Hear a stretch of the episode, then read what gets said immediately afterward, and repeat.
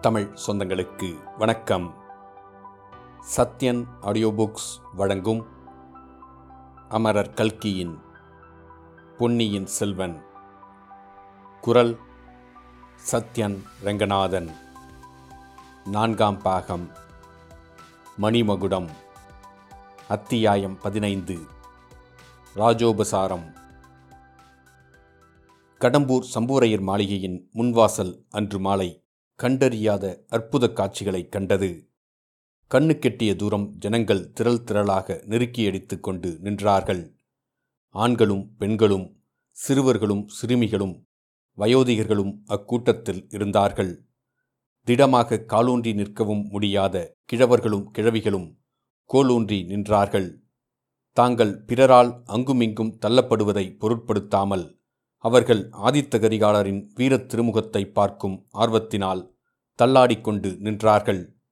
சிறுவர் சிறுமியர் தாங்கள் ஜனக்கூட்டத்தின் நடுவே நசுக்கப்படுவதை பொருட்படுத்தாமல் முண்டியடித்து கொண்டு முன்னால் வர முயன்று கொண்டிருந்தார்கள். எவ்வன பெண்கள் தங்களுக்கு இயற்கையான கூச்சத்தை அடியோடு கைவிட்டு அந்நிய புருஷர்களின் கூட்டத்தினிடையே இடித்து பிடித்து கொண்டு முன்னால் வர பிரயத்தனம் செய்தார்கள். எவ்வன புருஷர்களோ அத்தகைய இளம் பெண்களை சிறிதும் லட்சியம் செய்யாமல் அவர்களின் மீது கடைக்கண் பார்வையை கூட செலுத்தாமல் இளவரசரை நன்றாக பார்க்கக்கூடிய இடங்களை பிடிப்பதிலேயே கவனம் செலுத்தினார்கள். அவர்களில் பலர் கடம்பூர் மாளிகைக்கு எதிரிலும் பக்கங்களிலும் உள்ள மரங்களின் மீதெல்லாம் ஏறிக்கொண்டிருந்தார்கள் இன்னும் அநேகர் அந்த மாளிகையின் வெளிமதில் சுவரின் பேரிலும் ஏற முயன்று அரண்மனை காவலர்களால் கீழே இழுத்து தள்ளப்பட்டார்கள். பச்சை குழந்தைகளை இடுப்பில் வைத்துக்கொண்டு இளம் பெண்கள் எத்தனையோ பேர் அக்கூட்டத்தில் பல இன்னல்களை அனுபவித்துக் கொண்டு நின்றார்கள். அழுத குழந்தைகளிடம் அவற்றின் தாய்மார்களே கண்ணே அழாதே. வீரத்தமிழகத்தின் மகா வீராதி வீரர் வீரபாண்டியன் தலை கொண்ட ஆதித்த கரிகால சோழர் வரப்போகிறார். அவரை பார்க்கும் பேறு பெற்றால் நீயும் ஒரு நாள் அவரைப் போல் வீரனாவாய் என்று சொல்லி சமாதானப்படுத்த முயன்றார்கள். இம்மாதிரியே காதலர்கள் தங்கள் காதலிகளிடமும் தாய்மார்கள் தங்கள் புதல்வர்களிடமும் ஆதித்த கரிகாலரை பற்றி சொல்லிக் கொண்டிருந்தார்கள். அந்த விதமாக ஆதித்த கரிகாலரின் வீரப்புகழ் நாடெங்கும் அக்காலத்தில் பரவியிருந்தது.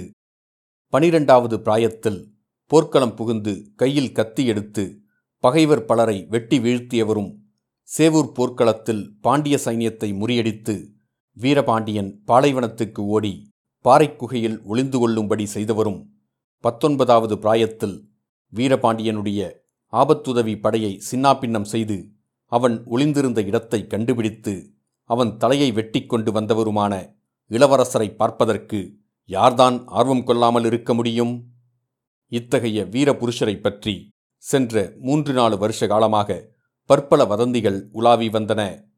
ஆதித்த கரிகாலருக்கு யுவராஜ பட்டாபிஷேகம் ஆன பிறகு சுந்தர சோழ சக்கரவர்த்திக்கும் அவருக்கும் மனத்தாங்கள் வந்துவிட்டது என்றும் ஆதித்த கரிகாலர் தமக்கு பின் பட்டத்துக்கு வருவதை சக்கரவர்த்தி விரும்பவில்லை என்றும் சிலர் சொன்னார்கள். முன்னொரு காலத்தில் காஞ்சியில் தனிராஜ்யம் ஸ்தாபித்து பல்லவர் பெருங்குலத்தை தொடங்கி வைத்தது போல் ஆதித்த கரிகாலரும் காஞ்சியில் தனியரசை ஏற்படுத்த விரும்புகிறார் என்றார்கள் சிலர். அவருடைய தம்பியாகிய அருள்மொழிவர்மனிடம் சக்கரவர்த்தி அதிக அன்பு காட்டி பச்சபாதமாக நடந்து கொள்வதால் ஆதித்த கரிகாலருக்கு கோபம் என்றார்கள் வேறு சிலர். இன்னும் சிலர் இதை அடியோடு மறுத்து கரிகாலனையும் அருள்மொழியையும் போல் நேயபாவமுள்ள சகோதரர்கள் இருக்க முடியாது என்று சாதித்தார்கள். இளவரசருக்கு இன்னும் திருமணம் ஆகாமல் இருந்தது பற்றியும் பலர் பலவாறு பேசினார்கள். அரசகுலத்து மங்கை யாரையும் கரிகாலர் மணப்பதற்கு மறுதளித்து ஆலய பட்டர் மகளை மணந்து அரியாசனம் ஏற்றி வைக்க எண்ணியதுதான் தந்தைக்கும் மகனுக்கும் வேற்றுமை நேர்ந்த காரணம் என்றும் சிலர் சொன்னார்கள். ஆதித்த கரிகாலருக்கு சித்தபிரம்மை என்றும் பாண்டிய நாட்டு மந்திரவாதிகள் சூனிய வித்தையினால் அவரை பைத்தியமாக்கிவிட்டார்கள் என்றும் அதனாலேயே சக்கரவர்த்திக்கு பிறகு அவர் சோழ சிங்காதனம் ஏறுவதை சிற்றரசர்கள் விரும்பவில்லை என்றும் சிலர் பேசிக்கொண்டார்கள் எது எப்படியிருந்தாலும் அந்த மகாவீரரை பார்ப்பதற்கு ஜனங்கள் அளவில்லாத ஆர்வம் கொண்டிருந்தார்கள். கடம்பூர் மாளிகைக்கு இளவரசர் கரிகாலர் விஜயம் செய்யப் போகிறார் என்ற செய்தி பரவியதிலிருந்தே சுற்றுப்பக்கங்களில் பெருங்கிளர்ச்சி உண்டாகியிருந்தது. அன்று மாலை வரப்போகிறார் என்று தெரிந்த பிறகு அக்கம் பக்கத்தில் இரண்டு காத தூரம் வரையில் இருந்த எல்லா ஊர்களிலிருந்தும் மக்கள் வந்து திரண்டு விட்டார்கள். அந்த கூட்டத்தை ஜனசமுத்திரம் என்று சொல்வது மிக பொருத்தமாயிருந்தது. ஆயிரம் ஆயிரம் ஜனங்களின் கண்டங்களிலிருந்து எழுந்த பேச்சுக்குரல்கள் உருத்தெரியாத ஒரே இரைச்சலாகி சமுத்திர கோஷத்தைப் போலவே கேட்டுக்கொண்டிருந்தது மாளிகையின் முன்வாசலுக்கு எதிரே இளவரசரும் அவருடைய பரிவாரங்களும் வருவதற்கு அரண்மனை காவலர்கள் வழிவகுத்து நின்றார்கள். பின்னாலிருந்த ஜனங்கள் வந்து மோதியபடியால் முன்னாலிருந்தவர்கள் தள்ளப்பட்டு அவ்வழியை அடைக்க பார்த்ததும் காவலர்களால் தள்ளப்பட்டு அவர்கள் மீண்டும் பின்னால் சென்றதுமான காட்சி சமுத்திர கரையில் அலைகள் வந்து மோதிவிட்டு பின்வாங்குவதை ஒத்திருந்தது. மரத்தின் மேல் இருந்த ஒருவன் திடீரென்று அதோ வருகிறார்கள்! என்று கூவினான். எங்கே? எங்கே? என்று ஆயிரம் குரல்கள் எழுந்தன. ஒரு குதிரை அதிவேகமாக வந்தது. கூட்டத்தை சிறிதும் பொருட்படுத்தாமல் புகுந்து பாய்ந்து வந்தது. குதிரையின் காலடியில் சிக்கிக்கொள்ளாமல் இருக்கும்படி ஜனங்கள் இருபுறமும் நெருக்கியடித்துக் கொண்டு நகர்ந்து கொண்டு வழிவிட்டார்கள். இளஞ்சம்புவரையன்! என்று கத்தினார்கள். ஆம் வந்தவன் கந்தமாறன்தான். கூட்டத்தில் இருந்தவர்கள் கேட்ட கேள்விக்கு பதில் சொல்லாமல் கந்தமாறன் வேகமாக குதிரையை செலுத்திக் கொண்டு போய் கோட்டை வாசல் அருகில் நிறுத்திவிட்டு கீழே குதித்தான். அங்கே நின்று கொண்டிருந்த சம்புவரையரையும் பழுவேட்டரையும் பார்த்து வழங்கிவிட்டு இளவரசர் வருகிறார்! ஆனால் சித்தம் அவ்வளவு சுவாதனத்தில் இல்லை. திடீர் திடீர் என்று கோபம் வருகிறது. முன்னெச்சரிக்கை செய்வதற்காகவே வந்தேன். நல்லபடியாக ராஜோபசாரம் செய்து வரவேற்க வேண்டும். அவர் ஏதாவது தாறுமாறாக பேசினாலும் பதில் சொல்லாமல் இருப்பது நல்லது என்றான். இவ்விதம் கூறிவிட்டு அங்கே நிற்காமல் மேலே அண்ணாந்து பார்த்தான். முன்வாசல் கோபுரத்தின் மேல் மாடியில் அரண்மனை பெண்கள் காத்திருப்பது தெரிந்தது. உடனே கோட்டை வாசலில் புகுந்து உள்ளே சென்று அங்கே ஒரு பக்கம் இருந்த மச்சிப்படிகளின் வழியாக மேலே ஏறிச் சென்றான். பெண்கள் இருக்குமிடத்தை அடைந்ததும் கந்தமாறனுடைய கண்கள் மற்றவர்களை பொருட்படுத்தாமல் நந்தினி தேவி இருக்குமிடத்தை தேடிக் கண்டுபிடித்தன. அவள் அருகில் சென்று தேவி தங்கள் விருப்பத்தை நிறைவேற்றினேன். இளவரசரை அழைத்து வந்தேன். அதோ வந்து கொண்டிருக்கிறார். ஆனால் மதம் பிடித்த யானையைப் போல் இருக்கிறார். அவரை எப்படி சமாளிக்கப் போகிறோமோ தெரியவில்லை. என்றான். ஐயா அதை பற்றி என்ன கவலை? மதம் பிடித்த யானையை அடக்கி ஆள்வதற்கு தங்கள் சகோதரியின் இரு கண்களாகிய அங்குசங்கள் இருக்கின்றன என்றாள் நந்தினி. மணிமேகலை அக்கா இது என்ன பேச்சு? என்றாள் கந்தமாறன். மணிமேகலை பழுவூர் ராணி கூறுவதில் தவறு ஒன்றுமில்லையே. ஆதித்த கரிகாலரைப் போன்ற வீராதி வீரரை பதியாகப் பெற தவம் செய்ய வேண்டாமா? என்றான். மணிமேகலை பதில் சொல்வதற்குள் நந்தினி குறுக்கிட்டு ஐயா இளவரசருடன் இன்னும் யாரேனும் வருகிறார்களா? என்று கேட்டாள். ஆம் ஆம் பார்த்திபேந்திர பல்லவனும் வந்தியத்தேவனும் வருகிறார்கள். நந்தினி மணிமேகலையை குறிப்பாக பார்த்துவிட்டு எந்த வந்தியத்தேவன்? தங்களுடைய சிநேகிதன் என்று சொன்னீர்கள் அவனா?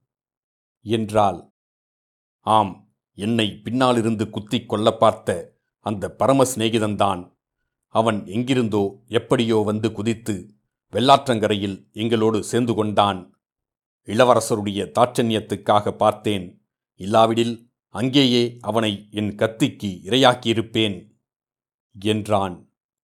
மணிமேகலையின் முகம் சுருங்கி புருவங்கள் நெறிந்தன அண்ணா அவர் உங்கள் முதுகில் குத்தியது உண்மையாக இருக்கும் பட்சத்தில் அவரை எதற்காக இந்த மாளிகைக்குள் வரவிட வேண்டும்? என்றாள். கண்ணே நீ பேசாமல் இரு. அதெல்லாம் புருஷர்களின் விஷயம். நேற்றைக்கு சண்டை போட்டுக் கொள்வார்கள். இன்றைக்கு கட்டி புரள்வார்கள். என்றாள் நந்தினி. கந்தமாறன் புன்னகை புரிந்து அப்படியெல்லாம் ஒன்றுமில்லை. இளவரசரின் முகத்துக்காக பார்க்க வேண்டியதாயிற்று. ஓஹோ கூடை கூடையாக புஷ்பம் கொண்டு வந்து வைத்திருக்கிறீர்களே. நீங்கள் இங்கிருந்து பொழிகிற மலர் மழையினால் இளவரசரின் கோபம் தணிந்து அவர் சாந்தம் அடைந்து விடுவார். அதோ வந்துவிட்டார்கள். நான் கீழே போகிறேன். என்று சொல்லிவிட்டு விடுவிடுவென மச்சுப்படிகளில் இறங்கிப் போனான். அந்த முன்வாசலின் மேன்மாடத்திலிருந்து பார்க்கும்போது கண்ணுக்கெட்டிய தூரம் பறந்திருந்த ஜனசமுத்திரத்தின் நடுவே சுழிக்காற்றினால் ஏற்படும் நீர் சுழலைப் போல ஓரிடத்தில் தோன்றிக் கொண்டிருந்தது. அந்த சுழலின் மத்தியில் அகப்பட்டு கொண்ட நாவாயைப் போல் மூன்று குதிரைகளும் அவற்றின் மேல் வந்த வீரர்களும் சில சமயம் தோன்றினார்கள். மறுகணம் ஜனசமுத்திரத்தின் பேரலைகளினால் அவர்கள் மறைக்கப்பட்டார்கள். அவ்விதம் ஏற்பட்ட சுழல் மேலும் மேலும் பிரயாணம் செய்து கோட்டையின் முன்வாசலை நெருங்கிக் கொண்டிருந்தது. கடைசியில் கோட்டை வாசலுக்கே வந்துவிட்டது. கோட்டை வாசலை அடைந்த மூன்று குதிரைகள் மீதும் விற்றிருந்தவர்கள் ஆதித்த கரிகாலரும் பார்த்திபேந்திரனும் வந்தியத்தேவனும் தான் அவர்களை துறந்து வந்த யானை குதிரை பரிவாரங்கள் எல்லாம் வெகு தூரம் பின்னாலேயே அந்த பெரிய ஜனசமுத்திரத்தினால் தடை செய்யப்பட்டு நின்றுவிட்டன. குதிரைகள் வந்து மாளிகை வாசலில் நின்றது. ஒரு பெரிய முழக்கம் எழுந்தது. இருபது பேரிகைகள் இருநூறு கொம்புகள் முன்னூறு தாரைகள் ஐநூறு தம்பட்டைகளிலிருந்து எழுந்த அந்த பெருமுழக்கத்தைக் கேட்டு அந்த மாபெரும் ஜனசமுத்திரத்தின் பேரிரைச்சலும் ஒருவாறு அடங்கியது. வாத்தியங்களின் பெருமுழக்கம் சிறிது நேரம் ஒலித்துவிட்டு சட்டென்று அடங்கி நின்றது. அப்போது ஏற்பட்ட நிசப்தத்தில் கட்டியங்கூறுவோன் மேன்மாடத்தை அடுத்திருந்த ஒரு மேடை மீது நின்று இடிமுழக்க குரலில் கூவினான். சூரிய வம்சத்திலே பிறந்த மனுமாந்தாதா அந்த வம்சத்திலே புறாவுக்காக உடலை அறுத்து கொடுத்த சிபிச்சக்கரவர்த்தி சிபிச்சக்கரவர்த்திக்கு பின் தோன்றிய ராஜகேசரி அவருடைய புதல்வர் பரகேசரி பசுவுக்கு நியாயம் வழங்குவதற்காக புதல்வனை பலி கொடுத்த மனுநீதி சோழன் இமயமலையில் புலியிலச்சினை பொறித்த கரிகால் பெருவளத்தான் நலங்கிள்ளி நெடுங்கிள்ளி பெருநற்கிள்ளி குலமற்று துஞ்சிய கிள்ளிவளவன் குராப்பள்ளி துஞ்சிய கிள்ளிவளவன் எழுபத்திரண்டு சிவாலயம் எடுப்பித்த கோப்பெருஞ்சோழர் இவர்கள் வழிவழி தோன்றிய தொன்னூறும் ஆறும் புன்சுமந்த பழையாறை விஜயாலய சோழர் அவருடைய குமாரர் சசியமலையிலிருந்து புகார் நகரம் வரையில் காவேரி நதி தீரத்தில் எண்பத்திரண்டு சிவாலயம் எடுப்பித்த ஆதித்த சோழர் அவருடைய குமாரர் மதுரையும் ஈழமும் கொண்டு தில்லை சிதம்பரத்தில் பொன்மண்டபம் கட்டிய பராந்தக சோழ சக்கரவர்த்தி அவருடைய குமாரர் இரட்டை மண்டலத்து கன்னரதேவன் படைகளை முறியடித்து ஆற்றூர் துஞ்சிய வீராதி வீரராகிய அரிஞ்சயத்தேவர் அவருடைய குமாரர் ஈழம் முதல் சிற்புலி நாடு வரை ஒரு குடை நிழலில் ஆளும் பழையாறை பராந்தக சுந்தர சோழ சக்கரவர்த்தி அவருடைய மூத்த குமாரர் கோப்பெருமகனார் வடதிசை மாதண்ட நாயகர் யுவராஜ சக்கரவர்த்தி வீரபாண்டியன் தலை கொண்ட ஆதித்த கரிகால சோழர் விஜயம் செய்திருக்கிறார். பராக் பராக் என்று அக்கட்டியங்கூறுவோன் கூறி முடித்ததும் மழை பெய்து இடியிடித்து ஓய்ந்தது போலிருந்தது. உடனே அவன் அருகிலிருந்த இன்னொரு கட்டியங்காரன் கொல்லிமலை மன்னன் ஒரே அம்பில் சிங்கத்தையும் கரடியையும் மானையும் பன்றியையும் சேர்த்து துளைத்த வீரன் வல்வில் ஓரி அவனுடைய பரம்பரையில் வழி வழி தோன்றிய ராஜாதி ராஜ ராஜ மார்த்தாண்ட வீர கம்பீர சம்பூரையன் சோழ சக்கரவர்த்தி குலத்திற்கு என்றும் துணைவன் வீரநாராயண ஏரியின் காவலன் ஐயாயிரம் வீரப்படையின் தண்டநாயகன் தனது சிறு அரண்மனையில் எழுந்தருளியிருக்குமாறு கோப்பெருமகனார் ஆதித்த கரிகால சோழரை மணமொழி மெய்களால் உவந்து வரவேற்கிறான். சோழகுலத் தோன்றலின் வரவு நல்வரவு ஆகுக என்று கூவினான். அவன் அவ்விதம் பேரிடி போன்ற குரலில் கூறி முடித்ததும் மேல் மாடியிலிருந்து மலர்மாறி பொழிந்தது. ஆதித்த கரிகாலனும் வந்தியத்தேவனும் அண்ணாந்து பார்த்தார்கள். அங்கே இருந்த பல பெண்களின் சுந்தர முகங்களுக்கு நடுவில் வந்தியத்தேவனுக்கு மணிமேகலையின் மலர்ந்த புன்னகையுடன் கூடிய முகம் மட்டும் தெரிந்தது. வந்தியத்தேவனும் ஒரு கணம் புன்முறுவல் செய்தான். உடனே தன் காரியம் எவ்வளவு தவறானது என்பதை உணர்ந்தவன் போல் வேறு திசையை நோக்கினான். அதே சமயத்தில் மேலே நோக்கிய ஆதித்த கரிகாலனின் முகத்தில் முன்னைவிட கடுகடுப்பு அதிகமாயிற்று. அவன் குதிரை மீதிருந்து கீழே குதித்தான்.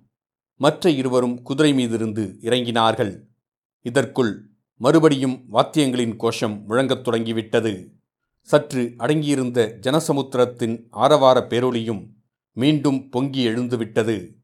விருந்தாளிகளும் அவர்களை வரவேற்பதற்கு வாசலில் நின்றவர்களும் கோட்டை வாசலுக்குள் புகுந்தார்கள். உடனே கோட்டை வாசலின் கதவுகள் படார் படார் என்று சாத்தப்பட்டன. ஆதித்த கரிகாலன் திரும்பி பார்த்துவிட்டு ஏன் இவ்வளவு அவசரமாக கதவை சாத்துகிறார்கள்? தஞ்சை கோட்டையில் என் தந்தையை சிறை வைத்திருப்பது போல் என்னையும் இங்கே சிறை வைக்கப் போகிறார்களா என்ன? என்னுடன் வந்த பரிவாரங்கள் என்ன ஆவது என்று கேட்டான். இரு கிழவர்களும் சிலகண நேரம் திகைத்து போய் நின்றார்கள். பழுவேட்டரையர் முதலில் சமாளித்து கொண்டு கோமகனே இந்த சோழ சாம்ராஜ்யத்திலுள்ள லட்சோப லட்சம் ஜனங்களின் அன்பு நிறைந்த உள்ளங்களே தங்களையும் தங்கள் தந்தையையும் சிறைப்படுத்தியிருக்கின்றன. தனியாக சிறை வைப்பது எதற்கு? என்றார். இளவரசே தங்களுடைய தரிசனத்துக்காக வந்திருக்கும் பெருந்திரளான மக்கள் இந்த சிறிய குடிசைக்குள் புகுந்தால் என்னாவது? அவர்கள் வெளியில் நிற்கும்போது அக்கம் பக்கம் உள்ள தோப்புகள் எல்லாம் குரங்குகள் அழித்த மதுவனம் போல் ஆகிவிட்டன. ஜனக்கூட்டம் கலைந்ததும் தங்களுடன் வந்த பரிவாரங்களை உள்ளே அழைத்து வருகிறோம். அதுவரையில் தங்களுக்கு வேண்டிய பணிவிடைகளை செய்ய இங்கே பணியாளர் பலர் இருக்கிறார்கள். என்றார் சம்புவரையர். இச்சமயம் கோட்டை வெளிவாசலில் ஜனங்களின் ஆரவாரம் அதிகமானது போல கேட்டது. கரிகாலன் கந்தமாறனிடம் முன்வாசல் மேன்மாடிக்குப் போக வழி எங்கே? என்று கேட்டான். கந்தமாறன் மாடிப்படிகள் இருந்த இடத்தை சுட்டிக்காட்டியதும் கரிகாலன் அந்த பக்கம் நோக்கி விடுவிடுவென்று நடந்து சென்றான். கந்தமாறனும் வந்தியத்தேவனும் பார்த்திபேந்திரனும் உடன் சென்றார்கள். சம்பூரையர் பழுவேட்டரையரை பார்த்து இது என்ன வழியோடு போகிற சனியனை விலைக்கு வாங்கியது போல் வாங்கிக் கொண்டோமே. இவனுடைய மூளை சரியாயிருப்பதாகவே தோன்றவில்லையே. சின்ன பிள்ளைகளின் பேச்சைக் கேட்டு இந்த காரியத்தில் தலையிட்டோம் என்றார். அப்படி என்ன மோசம் வந்துவிடப் போகிறது? காரியம் நடந்தால் நடக்கட்டும் நடக்காவிட்டால் போகட்டும் என்றார் பழுவேட்டரையர். காரியத்தை பற்றி நான் சொல்லவில்லை. நம் வீட்டில் இருக்கும்போது ஏதாவது ஏடாகுடமாக நடக்கக்கூடாது அல்லவா? நிமித்தம் ஒன்றும் சரியாக இல்லை. அவனோ மதம் பிடித்த யானையைப் போல் இருக்கிறான். முகத்தின் கடுகடுப்பையும் நாக்கில் விஷத்தையும் பார்த்தீர்கள் அல்லவா? சில நாள் பல்லை கடித்துக்கொண்டு பொறுமையாக இருக்க வேண்டியதுதான். அந்த பல்லவன் பார்த்திபேந்திரன் அவனை கட்டுக்குள் வைத்திருக்க உதவியாயிருப்பான். இன்னொரு சிஷ்ய சிறுவன் பின்னோடு வந்திருக்கிறானே அவனைத்தான் எனக்கு பிடிக்கவில்லை. அவன் ஒற்றன் என்று கூட எனக்கு சந்தேகம். முன்னால் நாம் கூட்டம் போட்ட அன்றைக்கு கூட அவன் இங்கு வந்திருந்தான் அல்லவா?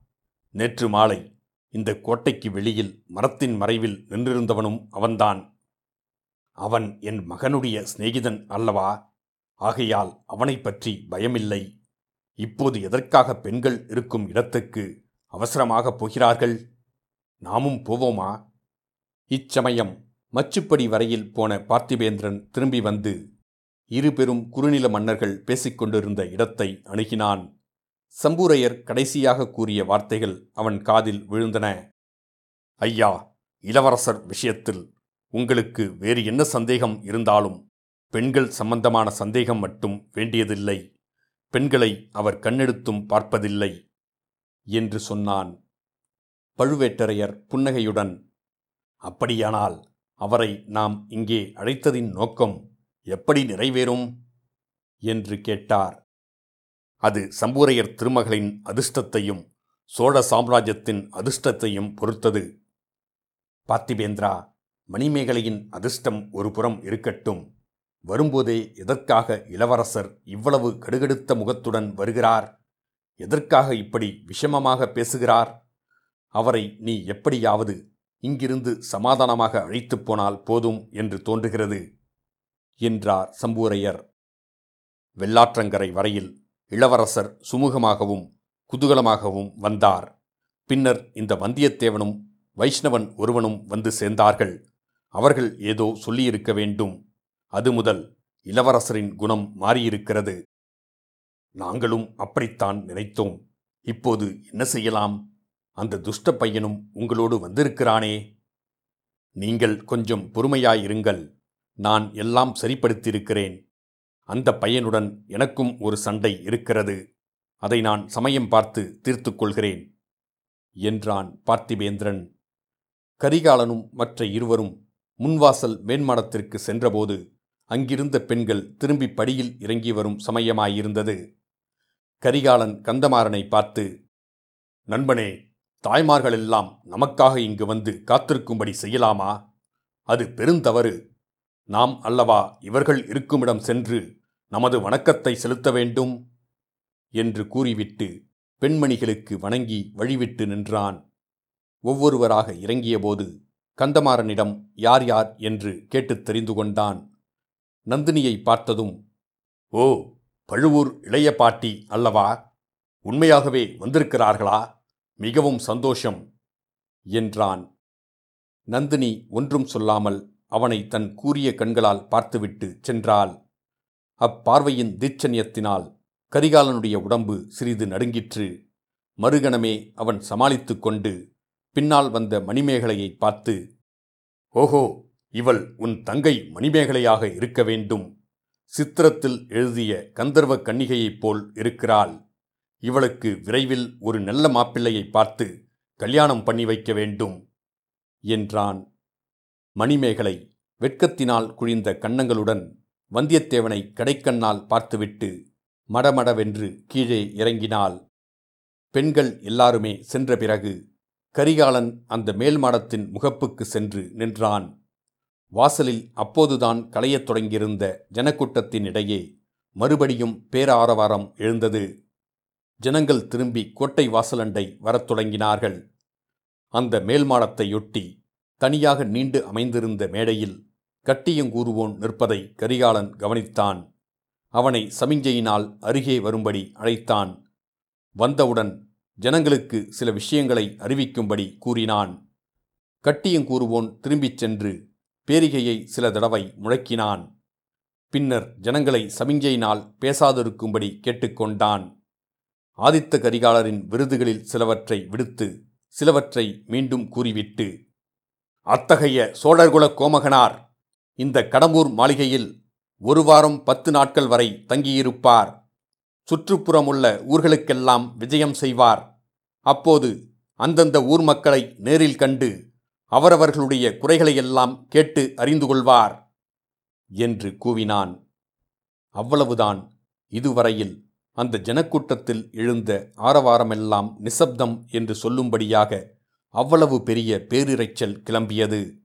குதூகல குரல்களும் வாழ்த்துளிகளும் கரகோஷ ஓசையும் சேர்ந்து கலந்து எழுந்து சுற்றுப்பக்கம் வெகு தூரம் சென்று வீரநாராயண ஏரியிலிருந்து எழுபத்தி நாலு கண்மாய்களின் வழியாக பாய்ந்த தண்ணீர் வெள்ளத்தின் ஓசையையும் அமுங்கிவிடும்படி செய்தன. சம்பூரையரும் பழுவேட்டரையரும் பார்த்திபேந்திரனும் அவர்கள் முன்னால் நின்ற இடத்திலேயே நின்று கொண்டிருந்தார்கள். ஆதித்த கரிகாலன் அவர்கள் நின்ற இடத்தை நெருங்கியதும் பார்த்திபேந்திரா ஏது நீ இங்கேயே நின்றுவிட்டாய் இந்த கிழவர்களுடன் சேர்ந்து நீயும் சதியாலோசனை செய்ய தொடங்கிவிட்டாயா என்று கேட்டான். கிழவர்கள் இருவரும் திருக்கிட்டு கரிகாலனுடைய முகத்தை பார்த்தார்கள். அவன் முகத்தில் புன்னகை தவழ்ந்து கொண்டிருந்தது. சம்பூரையர் சிறிது சமாளித்து கொண்டு கோமகனே சற்று முன் சிறை என்கிறீர்கள். இப்போது சதி என்கிறீர்கள். இந்த குடிசையில் தாங்கள் விருந்தாளியாக தங்கியிருக்கும்போது தங்களுக்கு அணுவளவேனும் தீங்கு நேராது என்று ஆணையிட்டு கூறுகிறேன். அவ்விதம் நேர்வதற்கு முன்னால் என் உடலிலிருந்து உயிர் பிரிந்து போயிருக்கும் என்றார். ஐயா எனக்கு தீங்கு நேரும் என்று நான் அஞ்சுவதாக எண்ணுகிறீர்களா? ஒரு லட்சம் பாண்டிய நாட்டு பகைவர்களின் மத்தியில் இருக்கும்போதே எனக்கு தீங்கு நேரும் என்று நான் அஞ்சியதில்லை. என் அருமை சிநேகிதர்களின் மத்தியில் இருக்கும்போது அஞ்சுவானேன்? ஆனால் தங்களுடைய இந்த மாளிகையை குடிசை என்று மட்டும் கூற வேண்டாம். ஆகா இதை சுற்றியுள்ள மதில் சுவர்கள் எவ்வளவு உயரம் எவ்வளவு கனம் தஞ்சாவூர் கோட்டை மதிலை விட பெரியதாக அல்லவா இருக்கிறது? எந்த பகைவர்களை முன்னிட்டு இவ்வளவு பந்தோபஸ்தாக கோட்டை கட்டியிருக்கிறீர்கள்? என்றான் கரிகாலன். இளவரசே எங்களுக்கென்று தனி பகைவர்கள் யாரும் இல்லை. சோழகுலத்தின் பகைவர்கள் எங்கள் பகைவர்கள். சோழகுலத்தின் நண்பர்கள் எங்களுக்கும் நண்பர்கள். தங்கள் வாக்குறுதி எனக்கு மிக்க மகிழ்ச்சி அளிக்கிறது. இதை தங்கள் குமாரன் கந்தமாறனிடம் சொல்லி வையுங்கள். என்னுடைய நண்பனாகிய வானர்குலத்து இளவரசனை கந்தமாறன் தன்னுடைய பகைவன் என்று கருதி வருகிறான். இது பெரும் பிழையல்லவா? என்று ஆதித்த கரிகாலன் கூறியபோது கந்தமாறன் தலையை குனிந்து கொண்டான். இத்துடன் அத்தியாயம் பதினைந்து முடிவடைந்தது. மீண்டும் அத்தியாயம் பதினாறில் சந்திப்போம்.